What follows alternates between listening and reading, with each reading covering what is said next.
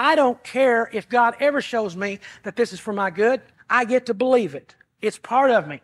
It's down in my toes. It's what the Bible says. Don't take that away from me. If, if God takes all, it takes everything, leave me the scriptures and don't let me ever doubt them.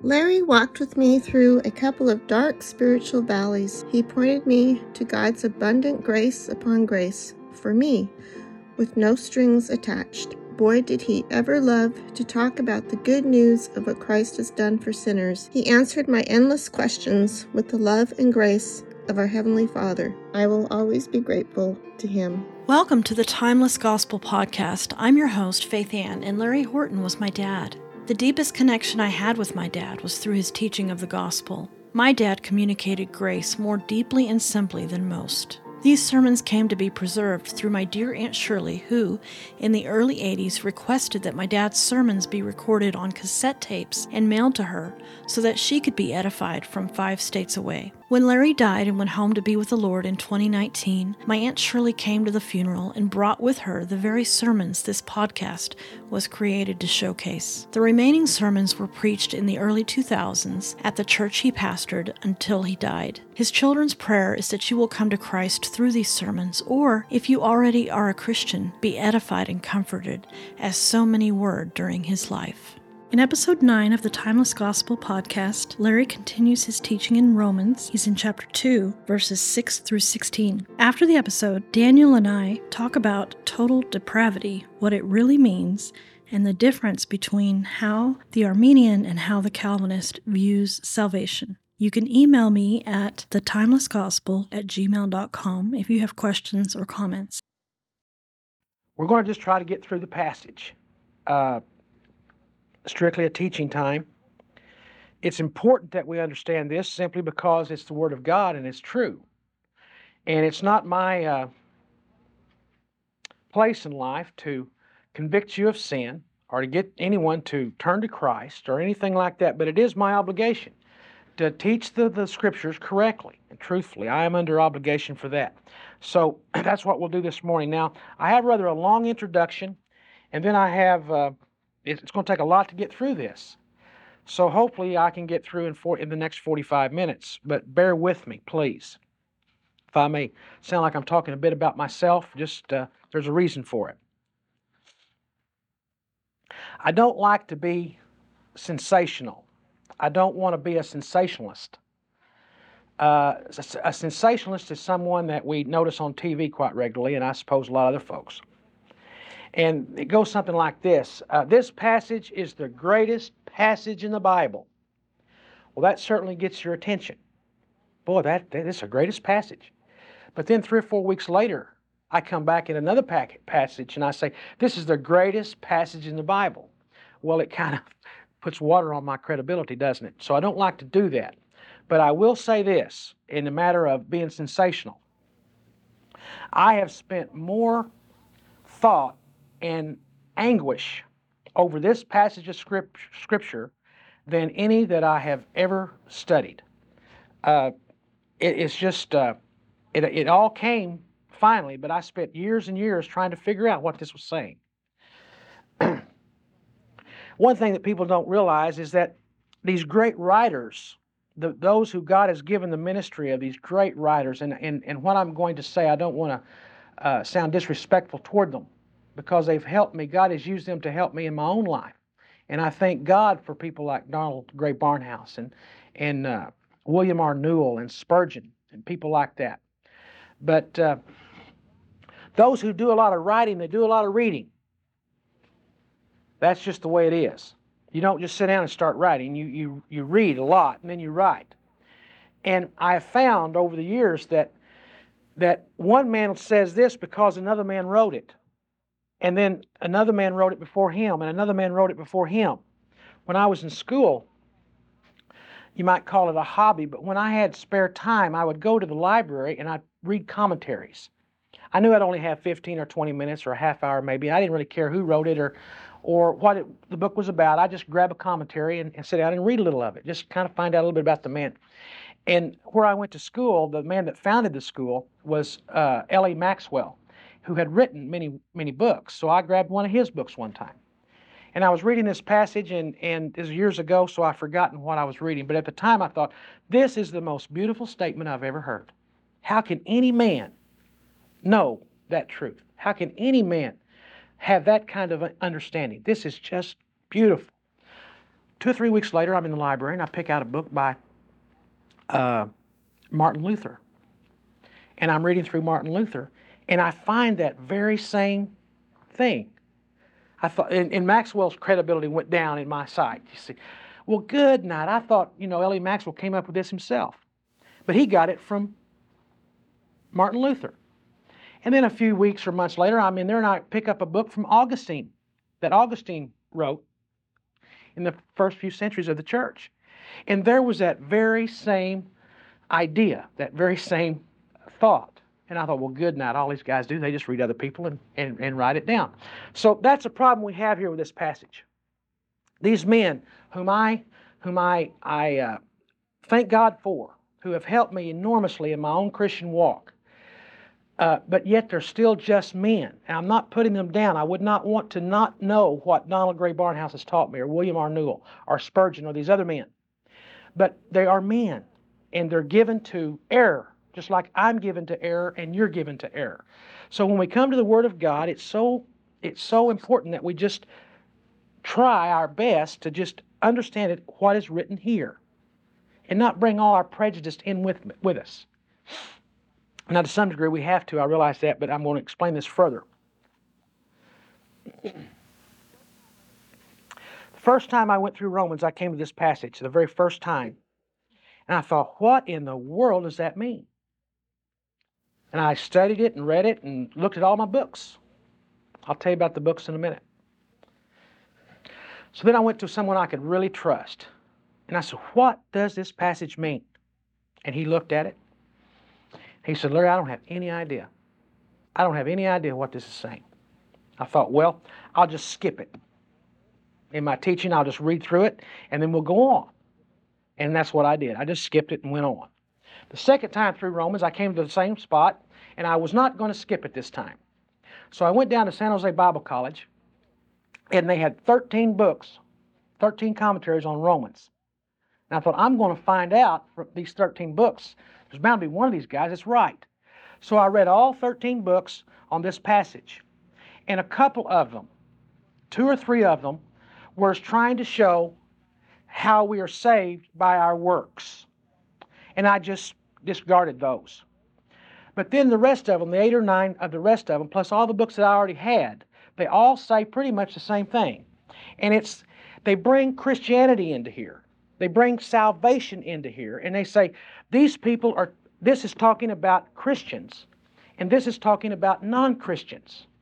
Now let's read it just, for, just uh, to get familiar with it. Let's start with verse, uh, verse 6 of chapter 2 of Romans. Who will render to every man according to his deeds. That's plain enough, isn't it?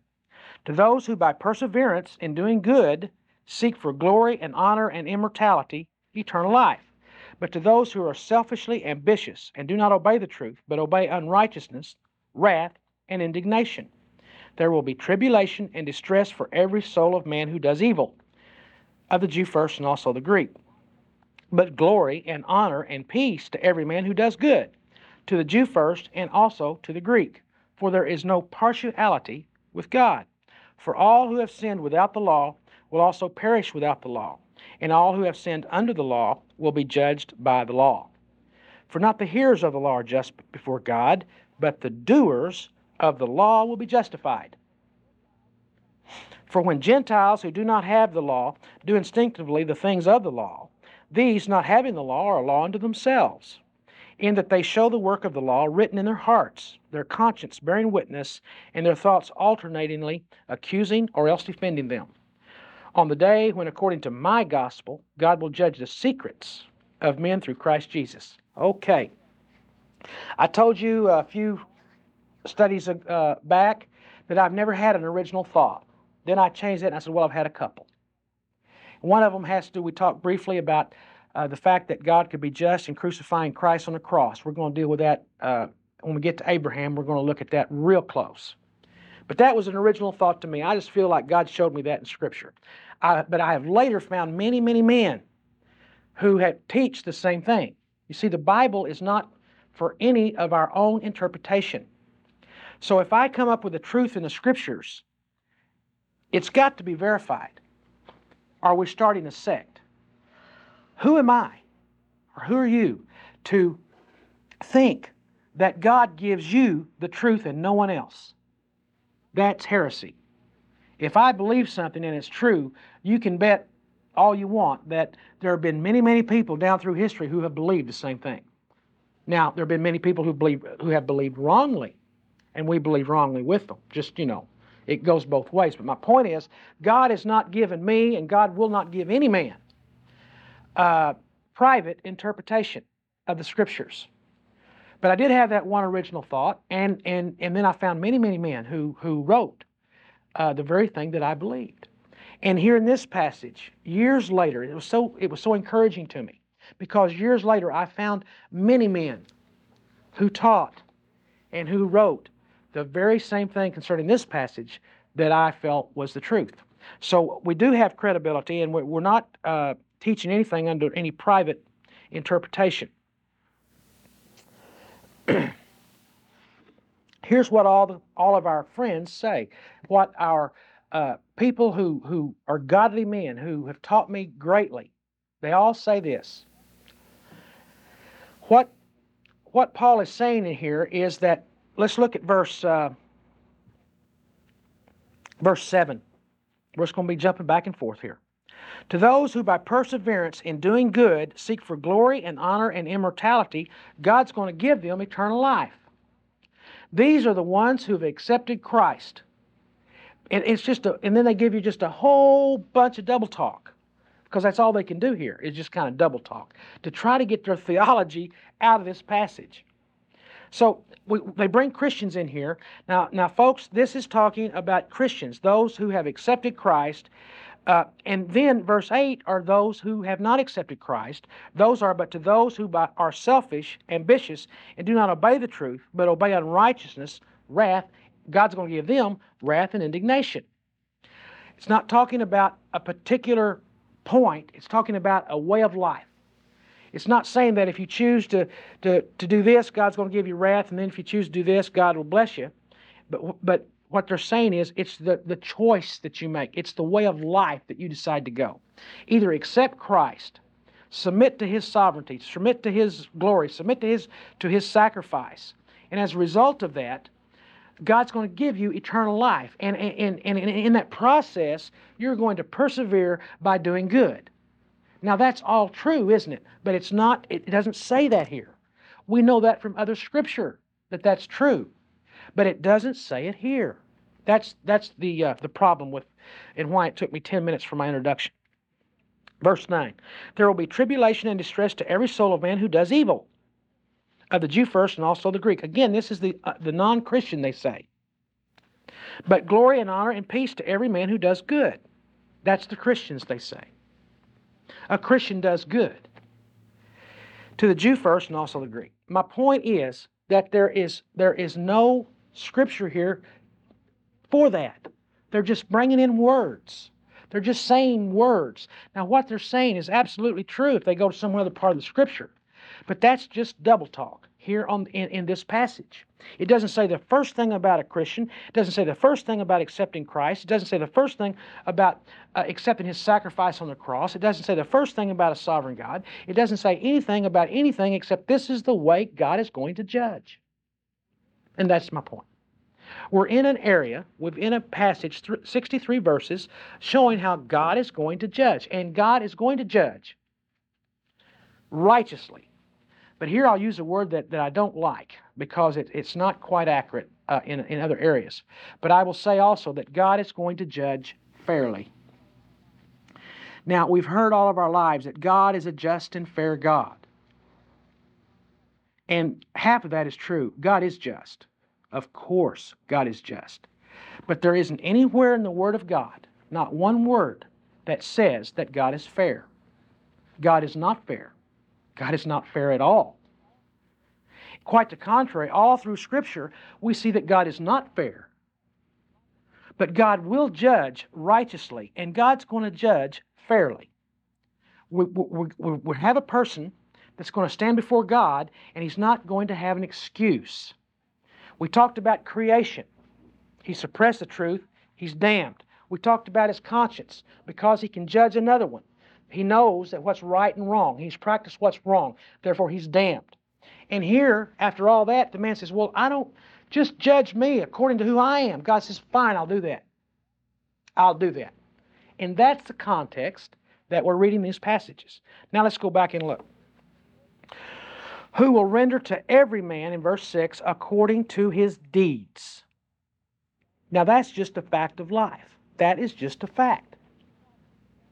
And we shouldn't have any problem with that. If you try to bring salvation in here and you try to bring justification in here, you got enormous trouble. You got enormous problems. But the fact is, write this down, mark it down, take it to the bank. God not only is going to judge because you're an Adam, not only going to judge because you didn't accept Christ, not only going to judge because of, of creation, not only going to judge uh, because of your morality, but but going to judge you according to your deeds. Have you did great things? Great. God, God, God will justify you.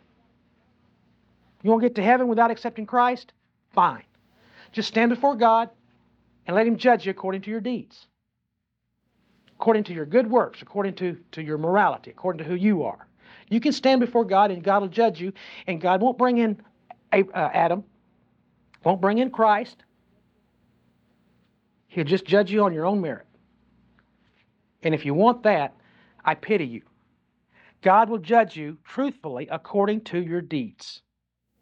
Okay. Verse 7. Now, to those, if you've done this, you're okay. You're going to be okay, guys. You can just forget about the cross. You don't need it. To those who by perseverance in doing good seek for glory and honor and immortality, God will give them eternal life. Now, just write that down. That's a fact. Don't bring your theology into this passage. Don't bring in all the commentaries into this passage. Don't bring in all the, all the stuff in here about, about Christ and the cross. The very truth is that if you will do this, God will give you eternal life. Now, have you done it? That's the question. You're, we're going, a person, the, the non believers are going to stand before God with, with their mouths closed. They're not going to say a word. They're going to be without excuse. Verse 20 of, of chapter 1 For since the creation of the world, his invisible attributes, his eternal power and divine nature have been clearly seen, been understood through what has been made, so they, so that they are without excuse. Verse 3 of chapter 2. And do you suppose this, O man, when you pass judgment upon those who practice such things, and do the same yourself, that you will escape the judgment of God? There is no escape. Verse 1 of chapter 2. Therefore, you, by the way, in, in, in over here in creation, Paul's saying they. For the wrath of God is revealed from heaven against all. That's, that's everybody. That's they. That's them. They, them, and us. But in chapter 2, he says, Therefore you are without excuse. Brings it down into an individual.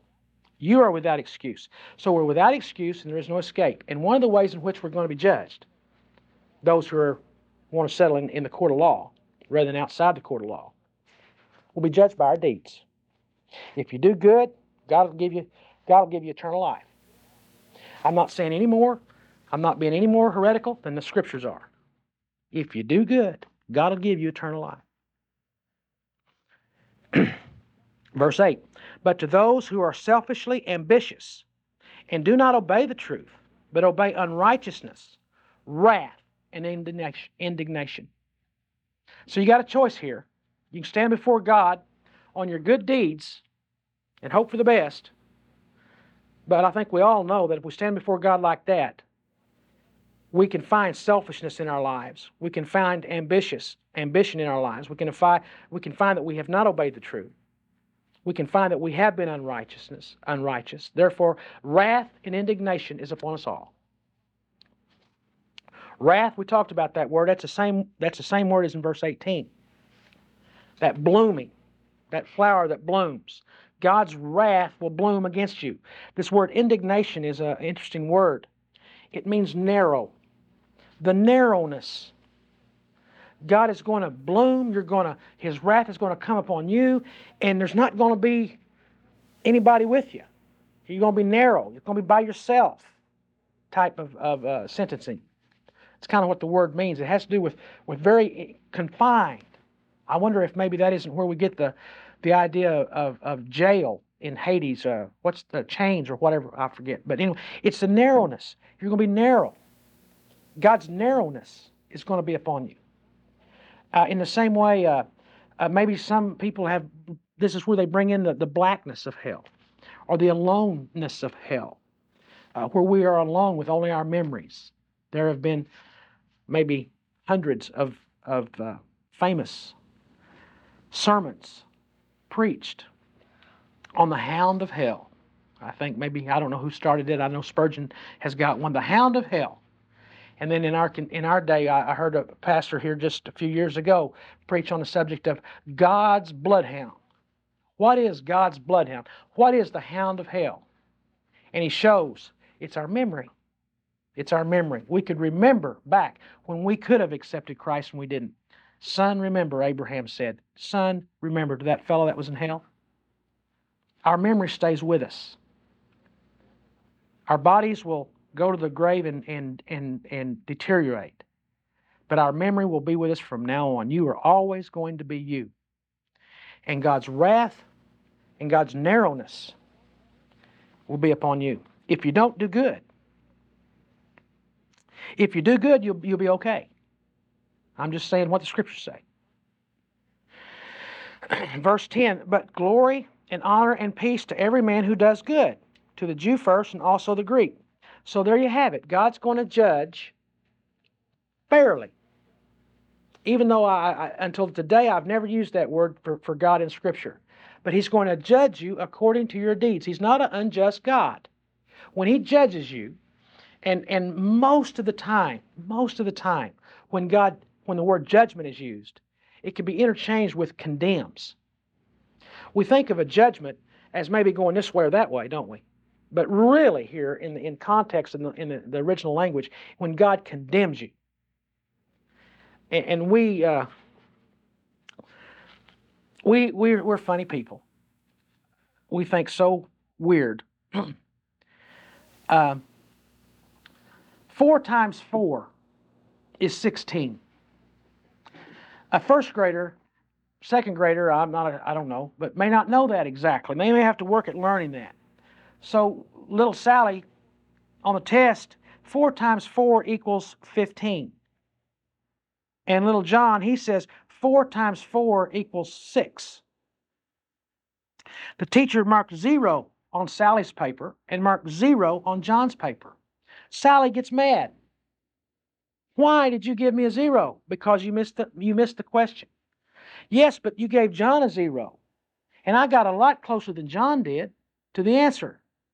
Well, there between the number there there are 1 million whole numbers between 1 and a million. And from 1 to a million there's only one whole number that's the answer to 4 times 4. And that's 16. And if you don't get 16, then you miss it. You get a 0. God's going to judge. And I want him to judge me according to Penny. I want him to judge me according to Linda. I got a chance but He's going to judge us according to His perfect righteousness. And His perfect righteousness, I can't get there. I can get closer than Adolf Hitler. Someone else, Billy Graham, may get closer than me. But if you don't get 16, you're out. And we're all sitting there wanting God to judge us according to how good we are. The mind is so wicked, so immature, so immature. We think of little Sally as being crazy for wanting, for wanting the teacher to give her a better grade than little Johnny. And we want to stand before God in the very same way. Here I am, sir. Judge me according to my deeds. God says, okay, sure will. But are you perfect? Are you perfect? If you're not perfect, you got a lot of trouble. God's not going to judge you according to your friend. He's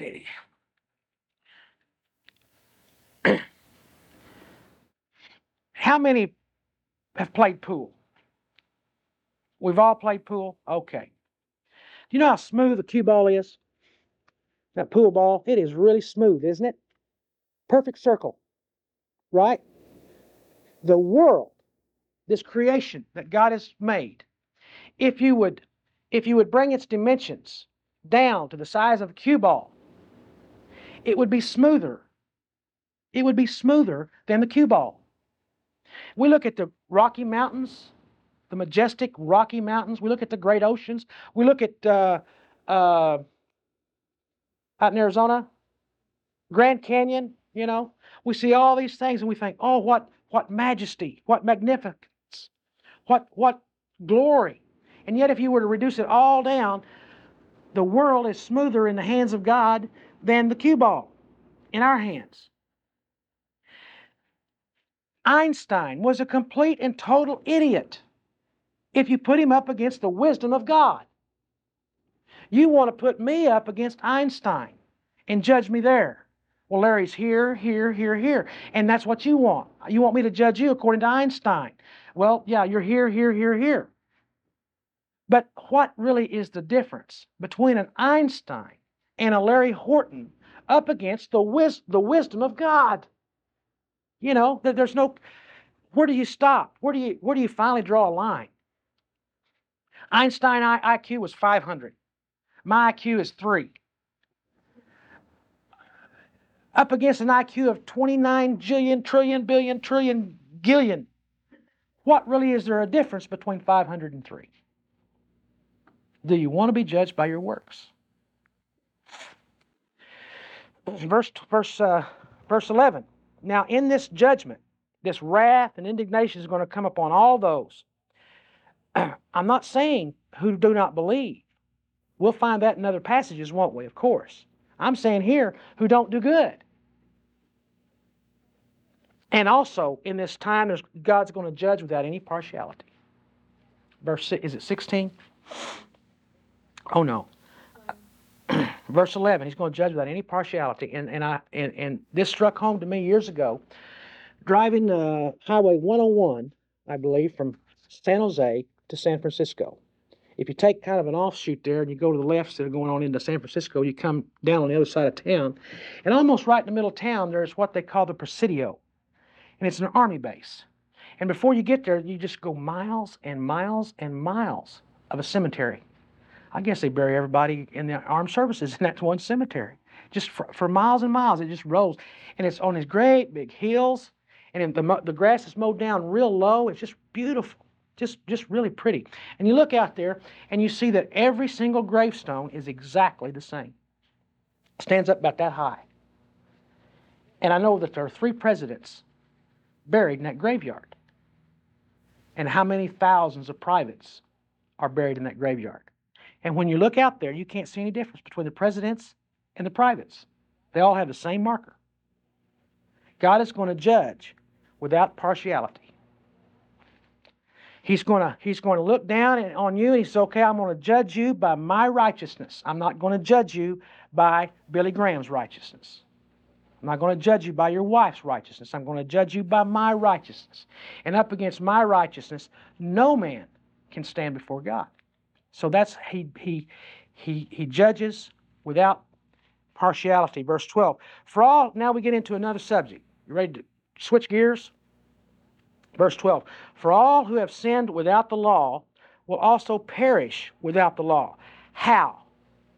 Okay, let's just hold that because it doesn't say right right here. Just just hold on and, and in just a very quick minute we'll get to that. How are those who do not have the law of God, or how are they going to perish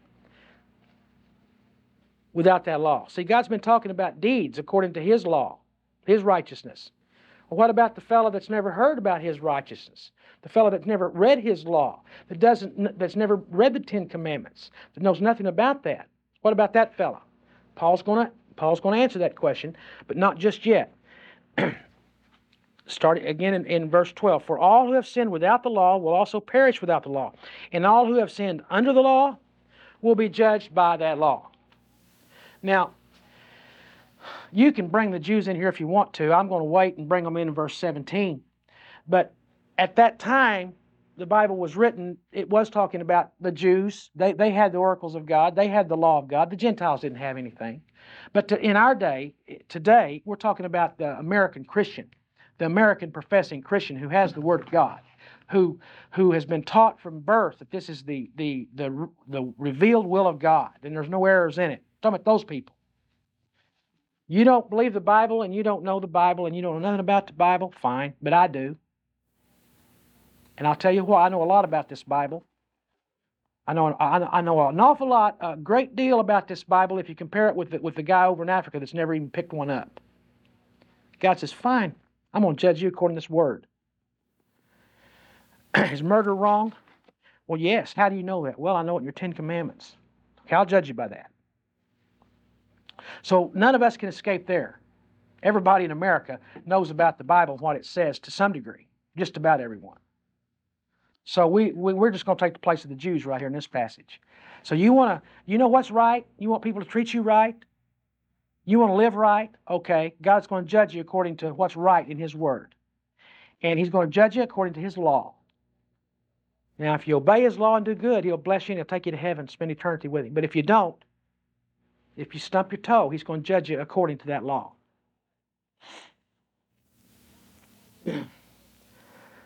Why did I say that? Because of verse 13. For not the hearers of the law are just before God, but the doers of the law will be justified. We have whole denominations that have started over that one verse, and they're just as wrong. They're just as wrong because they're trying to bring salvation into a passage into 63 verses that's only talking about judgment. But I will say with the scriptures that if you obey the law, you will be justified. But don't obey the law according to the little Sally. Obey the law according to the righteous judgment of God.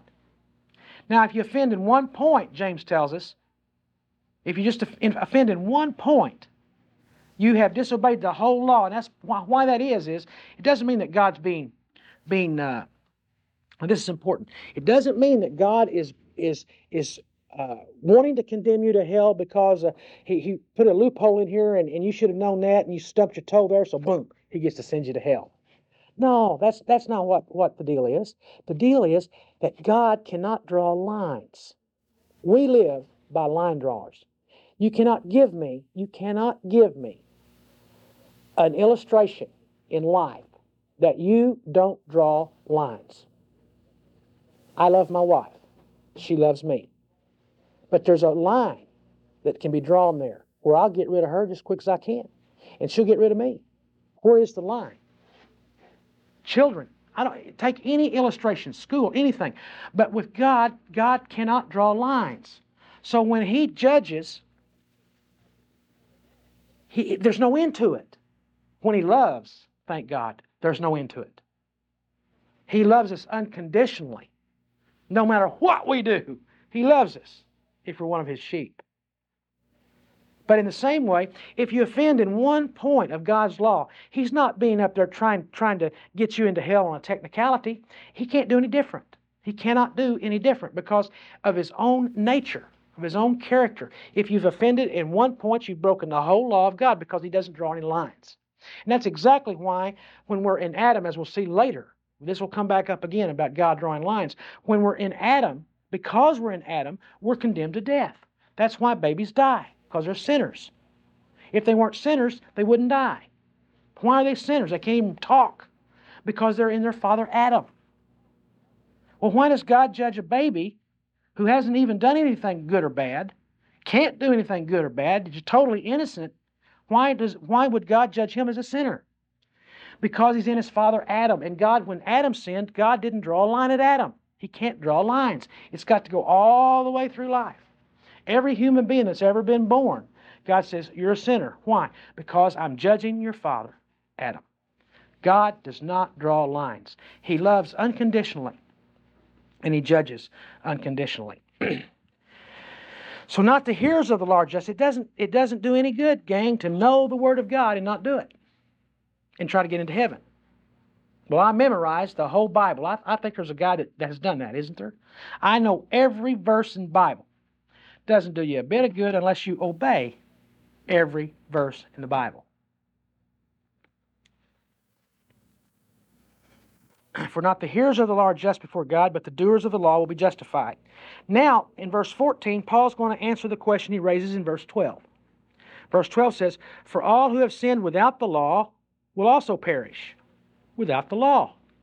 Verse 14 says, For when Gentiles, and that, again, in our day, we're considered to be Gentiles, but really we're not. We're, we're more Jewish in the fact that we know the revealed Word of God in America. We're talking about those folks who have never heard of Jesus Christ who have never heard of the Bible, who have never heard of the law of God. Well, surely God would not judge them. We were in a meeting one time and I had about, I don't know, 30 or 40 people out there, and I asked that question. I said,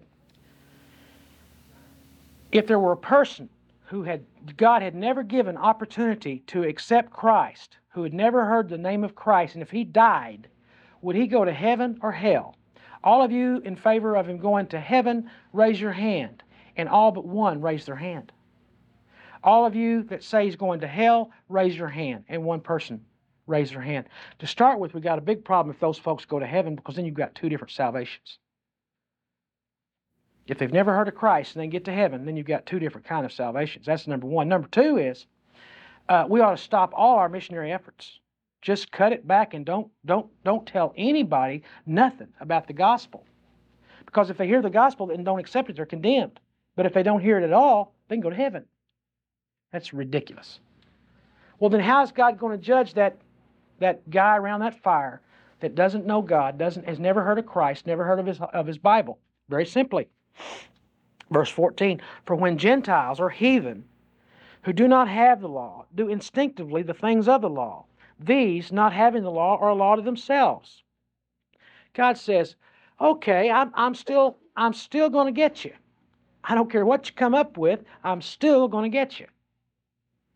In this tribe where they don't preach Christ, no one's ever heard of him. They kill all the missionaries. A missionary shows up, anybody that's white, they show up, they just they just shoot them with an arrow right then and there. They've never heard of Jesus Christ. They've never heard of the Bible. They've never heard of the law of God. How do you suppose those tribes operate? They operate by law. You cannot have a society. Even in a tribe, you cannot have a society without law. Every society known to man, small or large, has laws. And missionaries tell us that, that they have never, ever, no one, no missionary in the history of the world has ever went into a tribe. From what I can't document this, this is what I've heard. Has never found a tribe anywhere in the world where murder was not wrong. And they've never found a tribe where, now it may be that, that they'll kill their neighbors, you know, in, in an act of war, but I'm talking about their own families. And they've never met, they've never been in a tribe where there was not law in the tribe. Somebody was chief and he dictated what the law was. Paul says this For when Gentiles who do not have the law do instinctively the things of the law, these not having the law are a law unto themselves. It's very simple, isn't it? You go into a tribe and it says, uh, they say uh, you cannot uh, pick up sticks on uh, on a full moon. Has anybody ever done that? They're they're they're condemned right there. God says, okay, if you don't want to be judged by my law, I'll judge you by your own law. What do you think is right? Have you ever done wrong? Then I'm going to judge you according to that. not having the law, they're a law unto themselves, in that they show the work of the law written in their hearts. It shows that, that see, when man fell, true, he, Adam was created in the image of God, and all the rest of human beings have been, have been born in the image of Abel, Cain. Cain was the first one. Okay? So we're dead in our trespasses and sins spiritually. I realize that. But still, at one time, there was this perfect man who had the law of God uh, and, and he lived in total obedience to the law of God. Total obedience. He was a perfect man. Although you couldn't kill him, it had been impossible for him to die. Totally impossible for him to die. But hypothetically, if somehow he could have died, he'd have just went right into heaven with God because he was perfect. He was perfect by his obedience. He was sanctified by his obedience. He was justified by his obedience. But the moment he fell, the age of grace came in. And every man since then has been saved by grace and not by obedience. He's, he's, he's, he's been sanctified by grace, not by obedience. So, that law of God, that righteousness of God, that, that glory of God, that, that justice of God was implanted into our father Adam. And it has never completely been destroyed. Even though Adam was, even though we as ch- children of Adam are dead in our trespasses and sins, we still, God has seen to it that we still have that, that mentality that Adam had before the fall. Now it's been tainted terribly. And don't for a moment think that we can that we can turn to Christ because of what I'm about to say, but we still have that morality, a, a, a part of it. It's been destroyed down through the ages, but but God still gives it to every baby. Every baby knows when it lies. Every baby knows when they lie. Every baby knows how to get its own way. And they know when they do that, it's wrong. It's, it, it's instinctively in them. So Paul is saying, you're over in this tribe, and, and you're well thought of in the tribe, and you, and you give, and you do some good. And, and Paul says, that's great. God says, that's, that's good. It, it excuses you. But, if, but, but are there times when, when you didn't do that good? Are, you are there times when you were selfish? Were there times when you killed somebody? Were there times when you got mad at somebody? What, you know in your own conscience that it was wrong. I'm going to judge you according to that. Now I realize on the surface that we can different different societies have different rules, and that's exactly what what what I'm not getting away from the subject. That's what that's what uh, Paul is saying here. Different societies do have different rules, and the conscience is different. But instilled into every one of us is the the the the notion that we must obey. We must obey. We all know that. The prisoner knows that. The judge knows that. The heathen knows that. Everyone knows we must obey. And and we don't. Even in our own society. I know that I'm supposed to drive 50, 65 miles an hour. I know that. There is no need to preach to me about driving the speed limit. I know that. But I don't do it. God can send me to hell on that one thing right there. Okay. That's what, it's, that's what it means when it says that their conscience bearing witness and their thoughts alternatingly accusing or else defending them. Now, a churchgoer is going to be uh, very, very seldom will they will they ever be uh, will their conscience defend them because they know too much. They're constantly going to be driven down. We're going to get into that in a big way. But the non-churchgoer might live a more ungodly life than a churchgoer, and and it'll be okay. He won't he won't uh, he won't think that uh, uh, that it's he's being bad, but he will do things that he thinks is bad. He will realize that there are things in his life that, that are bad. It is against the law of the land. It's against his own conscience. That this conscience that is seared, it is never so seared that he doesn't realize that it's wrong, unless God gives him up. Okay, we studied that a week or two ago. Verse 16, I'll quit on the day when, according to my gospel, isn't that, isn't that a neat saying? That, that, that Paul knew the gospel well enough to call it his? Romans 1 1. Paul, a bondservant of Christ Jesus, called as an apostle, set apart for the gospel of God. And it, it only took him a few verses to get from the gospel of God down to his gospel. That is so beautiful to me that he knew the gospel so well that that he could call it his own. The gospel that Paul preached is a gospel that, that Huss preached, and the gospel that Luther preached, and Calvin and Zwingli. Uh, Luther, uh, Spurgeon, we're in good company, and all those men call it their gospel. I want to be able to call it my gospel with Paul. On the day when, according to my gospel, God will judge the secrets of men's thought through Christ of secrets of men through Christ Jesus. You can do all kinds of things to impress me. Boy, I'll tell you, I am easily conned and I'm easily impressionable. And, and we could go from now on on how you can how you can show me how good you are. But I can't get inside your head. I don't know what you're thinking. You're, you're doing this wonderful thing for me. And I don't know why you're doing it, but God does. Every secret, every secret is going to come out. Don't you have secrets? Boy, I have a thousand of them that I don't even want my own wife to know. I don't want her to know who what I'm really thinking. God knows what I'm really thinking. There is no escape. There is just no escape. You name me a subject, and I promise you there's no escape. God's got a way to judge you. He is too brilliant not to. He's not going to allow you to continue in your degradation, in your, your unfaithfulness, in your disobedience, and in your unrighteousness, and your ungodliness without doing something with that. He's going to get you. We've left one person out. There's still one guy that we haven't talked about, and that is the professor.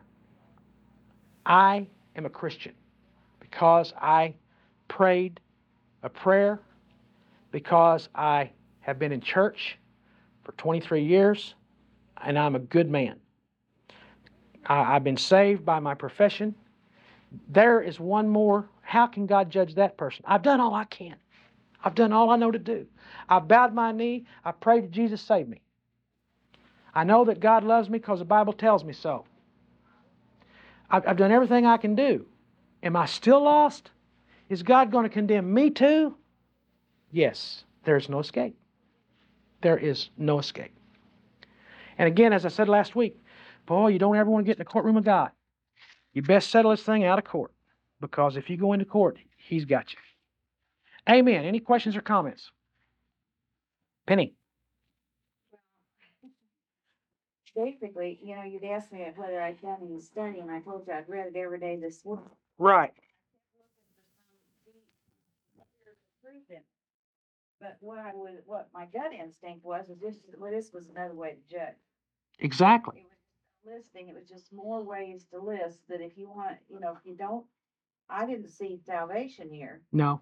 I mean, I did when I first read it because I thought perhaps I was not profound enough to see the truth, so I was trying to make something more than there was to it, but my feeling was that, that, yeah, you do good and you'll go to heaven.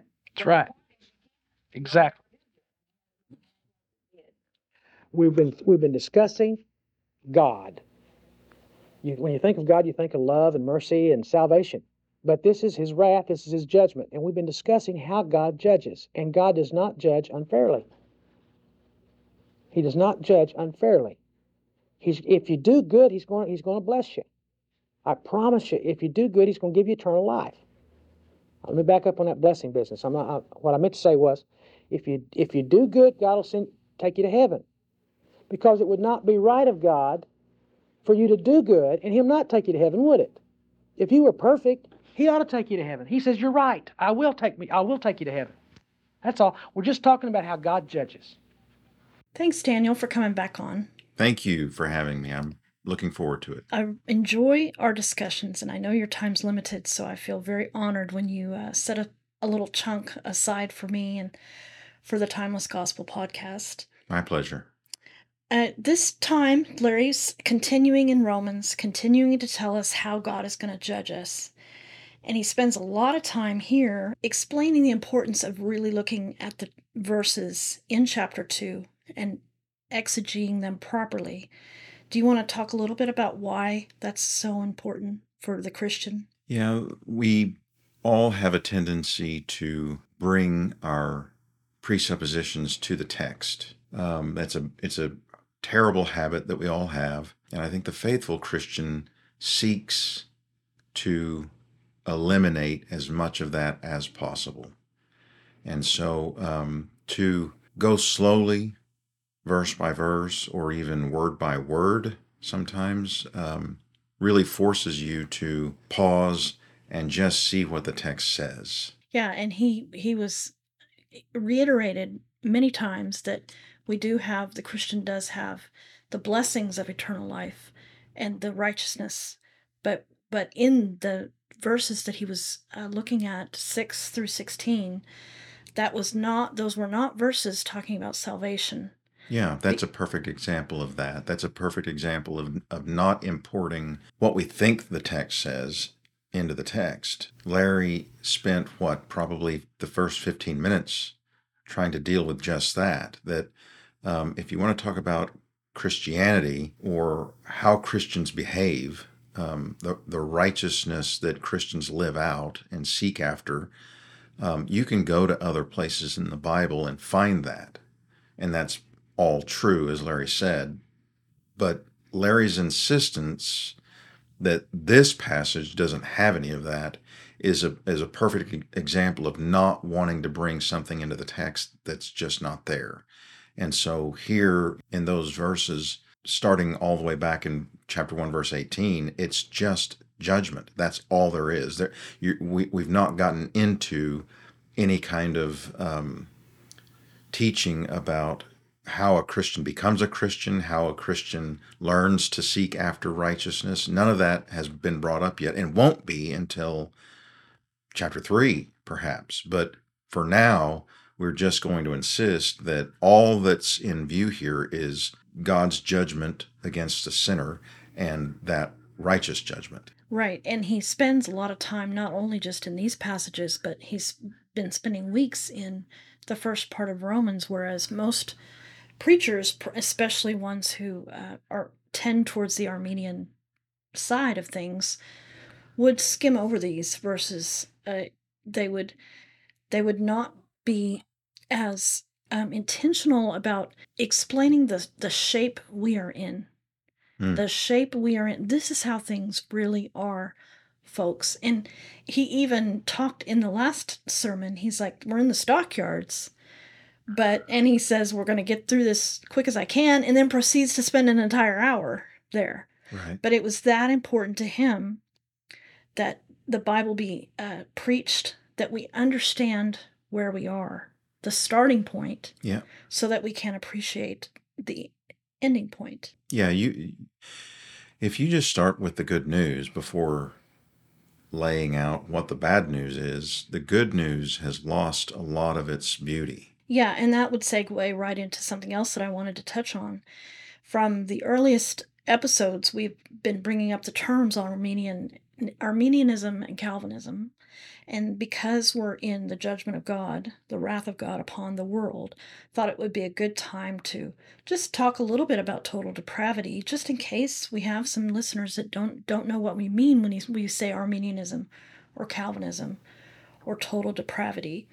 Now, let me tell you what I think, and then you can tell me what you think if you agree. I think that the Arminian is going to read the first. Uh, he, Dad says it's sixty-six verses, right, of judgment. I think 63. Okay, yeah, and they'll say, "Yeah, I know. Yeah, we're under judgment." I completely agree with you. I'm a sinner, but I chose, I chose the Lord because I'm a sinner.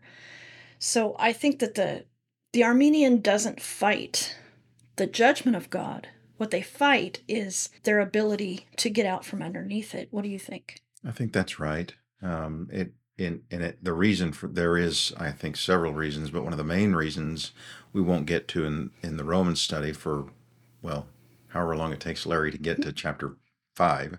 But we, we just don't know what happened at the fall. Um, or many Christians don't know the severity of what happened at the fall. And um, without getting too technical, there there's a a way that the Arminian believes called semi-Pelagianism, and uh, basically what that means is yes, there was a fall, and yes, even the fall affected all of humanity, but the fall did not affect the entirety of the sinner.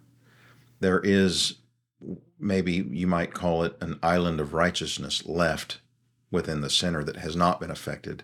And that is um, the part of the sinner that is capable of cooperating with the grace of God to make a choice for salvation. Do you know what that sounds a lot like?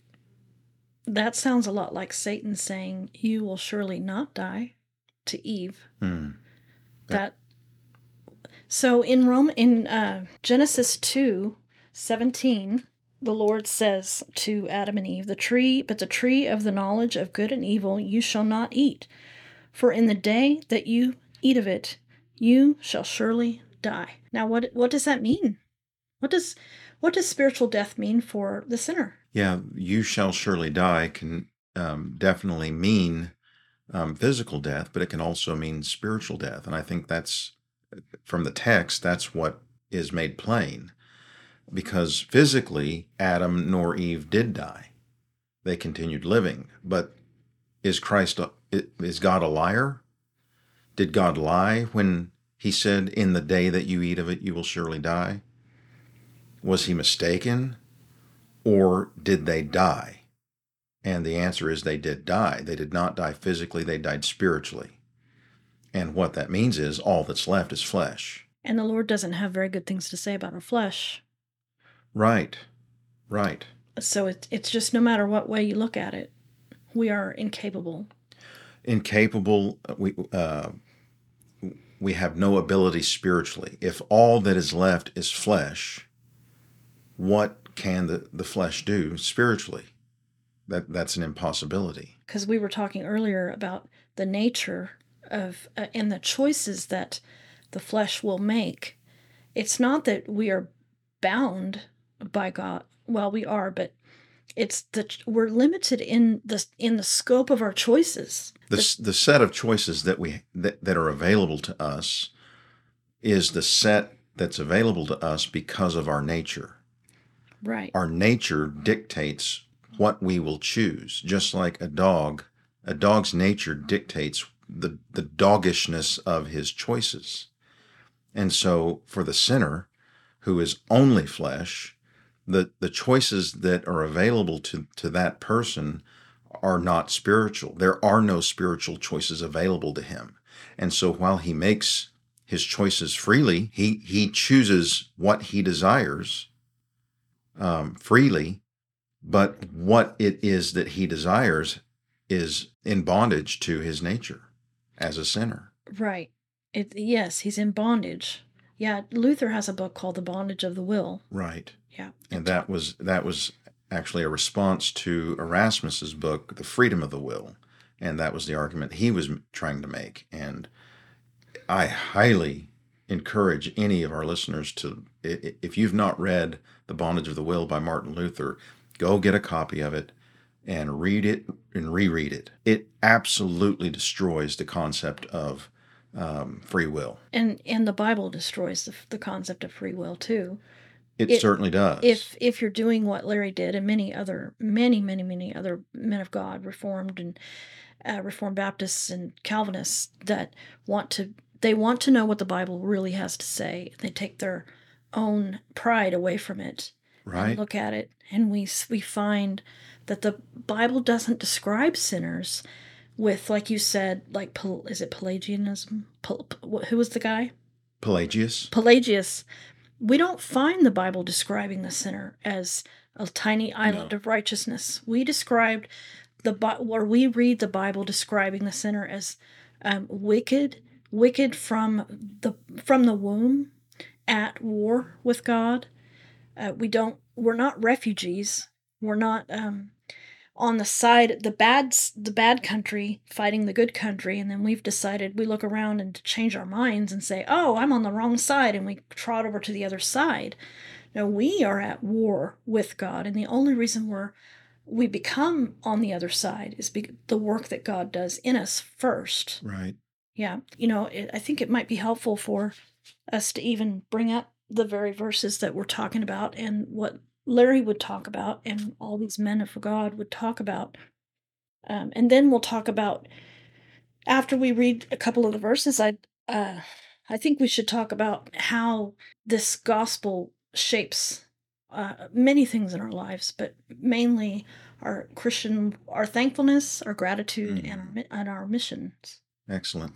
I mean, we start with Genesis. Uh, you will surely die. That happened that happened, and that would be all you need. But there's there's certainly more. Rome in Romans three. 9 through 12. What then? Are we Jews any better off? No, not at all. For we have already charged that all, both Jews and Greeks, are under sin. As it is written, None is righteous, no, not one. No one understands, no one seeks for God. All have turned aside. Together they have become worthless. No one does good, not even one. And that's quoting Psalm. But why why would that not mean that no one seeks for God? It says right there, no one seeks for God. And then Paul reiterates that. No one seeks for God, not even one. And yet the Arminian wants to say, no, I, I did. I did seek after God, and I made the choice, and that's why I'm saved. Yeah. The heart is deceitful above all things and desperately sick. Who can understand it? Jeremiah 17 9, Titus 1 15 through 16. To the defiled and unbelieving, nothing is pure, but both their minds and their consciences are defiled. And that's what you were talking about, about the choices that the flesh will make is going to be so defiled Right. that it's it's not going to look at a god and say, "Oh, I want to be under someone's authority. Sign me up for that." Like the Christian longs for that, but the uh, but the unregenerate doesn't long for that. We don't want people over us. Right. Yeah, and and because their minds are defiled, they wouldn't even be able to conceive of the true God. They would conceive of a wretched, horrible God, and so even more so, they wouldn't want that God over them. Yeah, it, it's it's like only having a small piece of, of of understanding. It's like having a tiny bit of knowledge and and having no depth of the entirety of the nature of God, His nature. Right. and then the because we're judged so completely and inescapably then that salvation is is that much more uh, miraculous Mhm. would you say miraculous that the fact that god chose to save me i just can't even believe it sometimes Right. Yeah. So how how does the the Calvin we use the term Calvinist or we could say the doctrines of grace, understanding the doctrines of grace. How does that shape um, the way we minister or the way we spread the good news of the gospel? Well, I think it's um, that you have something um, beautiful to offer. If the Arminian is uh, trying to evangelize, there's a couple things. Number one, if it comes down to the person making the choice to believe or not believe, to follow God or not to follow God, um, that's a burden. So the gospel that you're you're presenting is burdensome, not beautiful. Um, that's the first thing. The second thing is for the Arminian, God's trying his best to get people saved. And they're just so hard headed and stubborn. And so he's really just not getting his way, really, is he? For the for the Calvinist, for somebody who believes in sovereign grace, um, who has trusted in a God who does whatsoever he pleases and has told us to, to go make disciples of the nations, to, to spread the gospel, that person can evangelize in a much more happy and sincere way because he knows the success is guaranteed. Maybe not during this one particular encounter, but the overall project will succeed. Because he defines success differently than the Arminian. The Arminian has a chalkboard and is tallying up the souls that he's won over, that he has won over by proclaiming the gospel. And the and that's the win for the Arminian. And the win for the Calvinist is I got to preach the gospel. Mm, yeah, and and and sit back and wait and watch God work. and watch God work. Exactly. Watch God participate Yeah. in, but not direct. Yep. Participate in, but not direct. We have absolutely no control over that. Right. I've made this argument uh, on a number of occasions before, and I'm not sure how well it goes over, but um, it just seems so logical to me that if if Arminianism is true, if free will is true, if it is a, if if salvation comes down after after all the analysis, the the person's choice is what either makes it or breaks it. The person's will then the best way to evangelize is torture. We Right. we should go grab up our loved ones and tie them up and start beating about beating them about the head and shoulders Right. to to get them to change their will. Mm-hmm. Um, okay, it's compelled, but at least their mind has changed. They've they've decided, okay, I do love Jesus. What's a few bruises? What's a f- what's a few few bruises? The, Yeah. the end justifies the means. yeah. But it's not a matter of the will, and it wouldn't. It, in in reality, it wouldn't matter um, how much you beat somebody. The sinner is so at war with God. It, it- that's not going to be enough. That that will not change somebody's mind, No. um, and it will not get them into heaven. right. Yeah. And again, Plenty of people have have have chosen Christ, um, and I put chosen in air quotes, Mhm. um, who have then walked away from the church and died and gone to Mhm. hell. Uh, it just it sounds like we're beating a dead horse, but we just cannot emphasize enough the nature of the of of the sinner. It it is not a um, blank slate. It is not a No. neutral. Uh, I've got my devil on one shoulder and the angel on the other, and they're both competing for my attention Right. and my loyalty. And some of us, uh, some of us make the right choice, and some of us don't. And notwithstanding that the sin of unbelief is is paid for, Right. the sin of unbelief is pay- was it paid for or not? So my unbelief shouldn't keep me out of heaven at all. Because if that was paid for, Right. You almost have like a dep- double jeopardy situation, or maybe in reverse. I don't know, but um, it, it just if if you come to the Bible with with looking to see what the Lord says to us, looking for the truth, it is the doctrines of grace that you see. Yeah. And while we're not going to sit here and say that um, an Arminian is not saved, we would say that an Arminian is missing out on a, a whole lot of goodness and gratitude Yeah. and understanding by thinking that they had just a tiny bit to do with the glorious salvation that is, you know, the Lord that the Lord Jesus Christ uh, uh, accomplishes. Yeah, I, I agree uh, that um, in in no way do I want to be misunderstood um, as saying that Arminians cannot be saved. I, I think that's a good point to make. As I'm making that point, though, I also want to make it clear that while I believe in Ar- there there are Arminians that are Christians, that I don't mean just professing Christians, but they've been born again, they've been regenerated, they have accepted Christ, they are on their way to heaven. Um, those are those Arminians that you're talking about that are missing out on an awful lot. Um, but I, I, I want to stress the point that there are many Arminians that are just not Christians. They go to church every Sunday. They um, volunteer in church. They give to charities. They do all the quote unquote Christian things that Christians do. Um, but it, it's it's a different gospel. It is unbiblical that man, the sinner, would get any kind of glory, any kind of credit for the choice that they made. That's just unbiblical.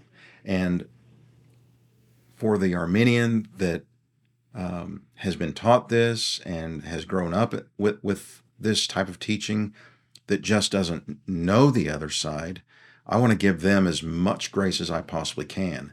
But the Arminians that know both sides of it, um, or or have been exposed, let's say, to the other side of it, but just um, absolutely defiantly reject it.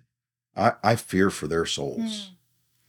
Well, we talked about that the last time you came on. We talked about making that an idol. Yep. Uh, you can make Arminianism an idol if you're not careful, but we, we make other things idols too. But I, I don't know. I I think that if if if what you're relying on for your salvation is belief in the finished work of Christ on the cross, then I I think that's that's the saving faith that is necessary for salvation. Uh, but I would put that person who's going to hear the doctrines of grace and insist that they had a tiny bit to do with it is a very very immature Christian. So maybe there's a little bit of I, I think so. And- there, but I, well, I, I agree with everything you just said, um, and maybe we draw the line draw the lines differently. Um, But I, I don't I don't want to be accused of being able to know or discern Mm. who is and who isn't um, with any kind of certainty. But I, I would want to uh, make it important that we're not, that these are not trifles. No. This is serious business. Um, and, and, and for the Christian, I mean the genuine Christian, there is going to be a desire to not rob Christ of his glory. That's a good point. That's a very good point. Yeah, the glory of God is is the most important thing. And that's that's why the uh, unbeliever pushes up against it so hard. Yes. They don't want to lose any of their glory. That's it. Yeah. That's it. And and that is such a um, that it, it's ubiquitous. It's everywhere. That that's what we all do. And to think that this argument would be exempted from that problem? right. No, it it it permeates all of life. You go to work to glorify yourself. Mm-hmm. You go to church. Some people go to church to glorify themselves. Um, you get the shiny car. Why? To glorify yourself. Um, that's what we do. It, we're addicted to glorifying ourselves. Yeah, and and the Christian in his flesh is is struggles with that too, just as much as the non-believer. Absolutely. The difference is though that you know the Christian has the the life of Christ in him and can recognize what what he should be pining after. Yeah.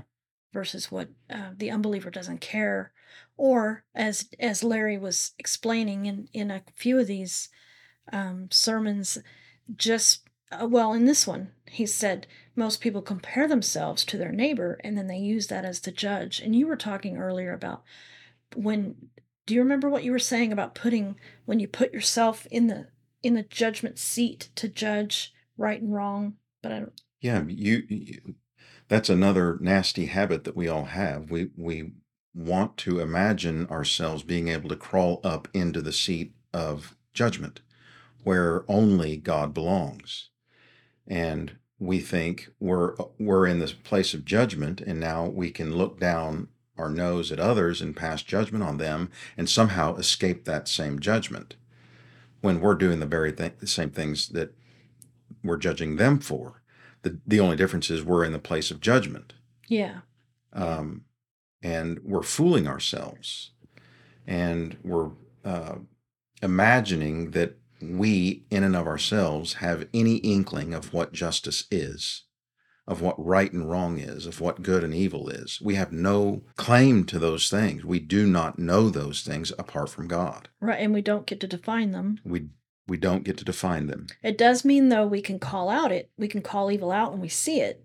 But it but it's God's evil that we're calling or what God defines as evil that we're calling out. Exactly. Not our own. God it's God's standard that we're using to to call out this good or evil. hmm I wanted to read something from Pink in the Attributes of God, and then we'll kind of wrap things up. Um, I I have a couple things that I thought was really interesting to talk about uh, very quickly, and then if you have anything else you want to talk about, I'm I'm here.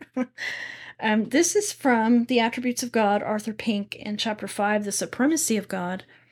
A God whose will is resisted, whose designs are frustrated, whose purpose is checkmated, possess no title to deity, and so far from being a fit object of worship, merits naught but contempt. It's contemptuous. Like why would you worship a God that can't that can't finish what he's that can't do what he desires to do? Except for you. Yeah. in- unless you do your part, Yeah. his purpose is thwarted. Yeah. That God does not deserve to be worshiped. Right. Right. And and what's so funny is they see the power of God all in all through the Bible in the Old Testament. They see God turning the will of Pharaoh on and off like a faucet, clearly ex- ex- showing that what God is able to do and what God does, and will have no objections to that at all. And you move it what two thousand years, four thousand years forward, and all of a sudden, um, that's they don't under they don't want to acquiesce Right. to the God of, uh, Pharaoh to the God that messed around with Pharaoh is the same God that's going to save you or or leave you to your own devices. Right. Yep. Yeah. And a big reason for that is our modern insistence on hyper individualism. Mhm. We we are little atom a- atoms. We're we're we're islands with no real connection to anybody else. Um, we we call ourselves individuals rather than persons. I think that's one of the most horrific things that that we moderns have have done is to exchange the word person for indivi- individual. I'm an individual. Uh, well, that's just not the way God made us. Um, we are persons. We have relations. We we relate to each other. We have actual connections to other people. That's how this world works. But we all want to see ourselves as completely separate. I can stand on my own. I think that's a big part of the explanation for the sexual identity crisis that we're Mm. seeing. Um, we're so individualistic that I get to define everything there is about me. Not even my parents get to define those things. And certainly not society. Right. uh, I think Jordan Peterson says that if you if you do not have interaction with people, you go insane because there's nobody to buffer your thoughts against. There's nobody to say to tell you to give you feedback on your thoughts or your you know your actions. Right. That that's why um, isolation in prisons, solitary confinement, is viewed so so uh, so bad. Um, that that's cruel and unusual to Mm. isolate somebody for an extended period of time. Okay, for a, a week, people can tolerate that, but for months and years, people cannot tolerate that because that's not how we were made. Yeah, and we are also, in another sense, we are not individualistic in that we at what happened to Adam. Yes, that's why I. That's exactly why I said that. What that's why I brought that up, and we touched on it earlier. I, I talked about semi-Pelagianism, and I thought maybe there was uh, it. We needed some clarity there. Um, we're jumping way ahead in the Romans study. We won't get there till Romans five. But if I can read a verse from Romans chapter five. Therefore, just as sin came into the world through one man, and death through sin, and so death spread to all men because all sinned. That verse is key to understanding what we're saying about total depravity. Why is it that everybody is a sinner? Well, it's it's this verse. It's because ev all of humanity, every man, woman, and child that would ever be brought into existence was in the loins of Adam at one time. Yeah, They were we, we were all there. right. So when he sinned, we sinned. We sinned, and when he was judged for that, We were judged. we were judged for that. And so when he died spiritually, we all died spiritually. thus unable to choose anything but death and, and Right. destruction. So Pelagius came along and said, "No, Adam's Adam's fall only affected Adam. Okay. Future generations were not affected by that. And if anybody is a sinner, it's because they copied Adam. Okay. And so you can see the individualisticness there. We're all we're all islands. We're all separate. I have no real connection with Adam. And so when he sinned, it had no effect on me. And the only reason I'm a sinner is because I copy Adam in his sin. That's straight up Pelagianism. And that was um, condemned as a heresy. That that's a everybody everybody's in agreement that that's a heresy. The Bible does not teach that. So here comes then a modified version of that, what we call semi-Pelagianism, which is where um, the Arminian is, and they will say, yes, Adam's fall uh, uh, affected future generations. It affected all of mankind. That's true. The Bible teaches that. You got to believe it. But what it didn't do is affect the totality of man, the, the, the totality of the sinner. It affected him greatly, but there's a small little bit of him, that island of righteousness, Just enough. just enough where I can still spiritually choose or not choose. And so, because of that little bit that's left in me, um, that part can cooperate with God's grace and I can choose to be saved. So, d- is there any thought about then what is it just random? Like, what's the, is there a pattern? I'm, I'm saying from the Arminian perspective, you know, if that's true, then what is the impetus that somebody picks yay or nay? What, what's the drive, if any, or is it completely random? There's all kinds of double talk um, to try to answer this from the Arminian side because you can't have the the Arminian can't have it to where they say something along the lines of, "Well, I just used more of my intellect." Like that would not be acceptable. That you could be accused of pride there. You could be Mhm. accused of all kinds of things there.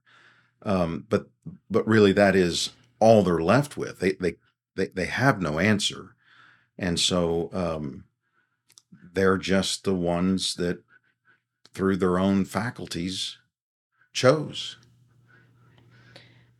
They just had it, had it a better, yeah, yeah. I'm, I don't even know how to finish the sentence. It's, man, yeah. It, it's glory robbing. hmm It's it does. glory robbing, Yeah. whether they'll admit it or not.